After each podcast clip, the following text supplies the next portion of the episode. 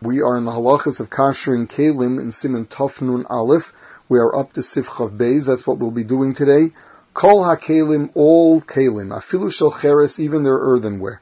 Shenishtamish bem chametz betzonin, in which you use cold chametz. Mutir lishtamish bem matzah afilu bechamin. You're allowed to use it for Pesach, even with something hot.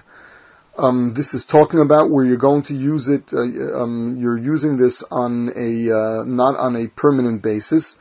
Um, also, the uh, it had to be talking about that you didn't have liquid chametz sitting in it for 24 hours, um, because uh, then we say that it absorbed it and uh, and will come out when you use it with something hot.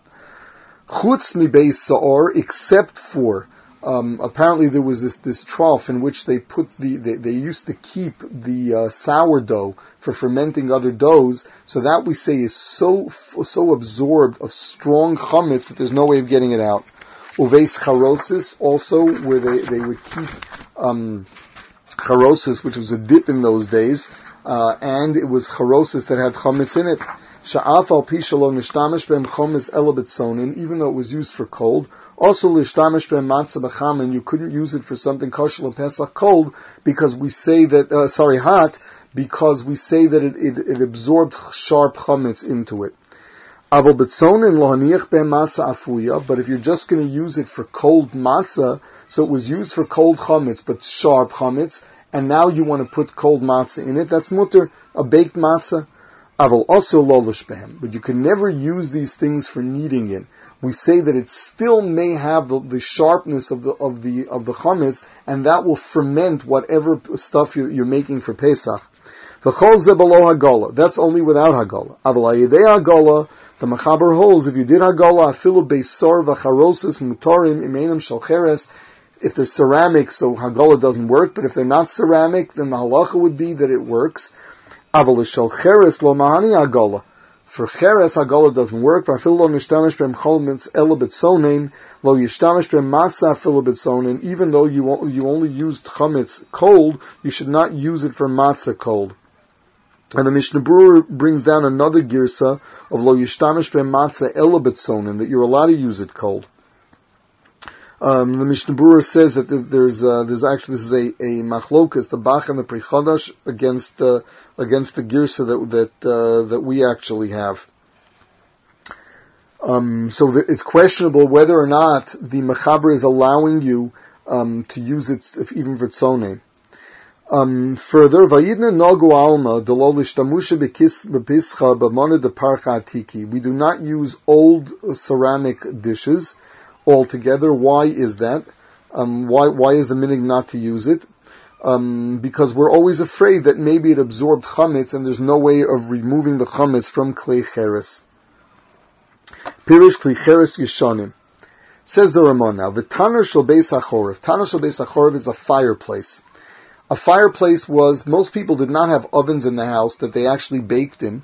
Um, but they did have a fireplace that was used to heat up the home in the winter. That's why it's called Tanner Beis HaChorif.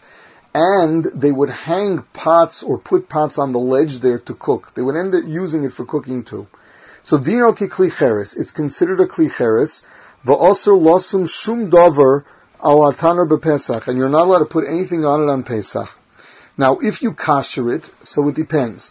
We say that kashering will work for the inside of it, but not for the outside of it. Uh, even for the inside of it, kashering it through libun is not so pashut. It depends on what it's made of. If it is made of uh, of bricks, then it's it's a, it's considered klicheres, and there, if you kasher it, that is sufficient. And any part that actually you were able to be malabin to get really white, white hot, um, that would be kosher for use on Pesach. But let's say it's only made of, of dried mortar, um, so there we would not rely on libun. Furthermore, the, if you if you kasher it on the on the inside, it may not work for the outside. So you're not supposed to go in and put put anything kosher or pesach on the outside of that oven for cooking. Now, what happens if you did b'di'evid?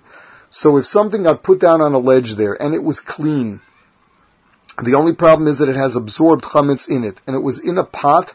The halach is b'di'evid; it will not become aser because taste does not transfer from one solid surface to another one without liquid in between. Food can absorb from a keli, but a keli cannot absorb from a keli. So if you have a pot sitting just on the surface of an oven and uh, that surface is chametz bidiyeved, it will not answer anything.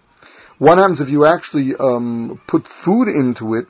Um, so there the halachi is that the, a klipa's worth, the, just the outer surface of what touched it is aser, because taste that is absorbed in a keli will not be able to penetrate the food that it touches more than the, the width of klipa, which is the amount that you could scrape off and it'll stand on its own.